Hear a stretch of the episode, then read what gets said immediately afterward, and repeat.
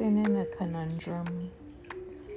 I just thought of that word today and I just looked it up. And in the Urban Dictionary, conundrum means a situation that needs handled. I am in a conundrum right now. I have a situation that needs to be handled.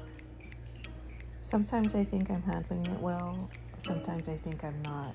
Sometimes I think I'm in denial. Sometimes I think I'm just going to let go and trust God. What is your conundrum?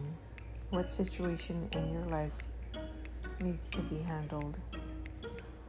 I suggest just let it give it to God and let Him handle it, but do what you need to do. Conundrum.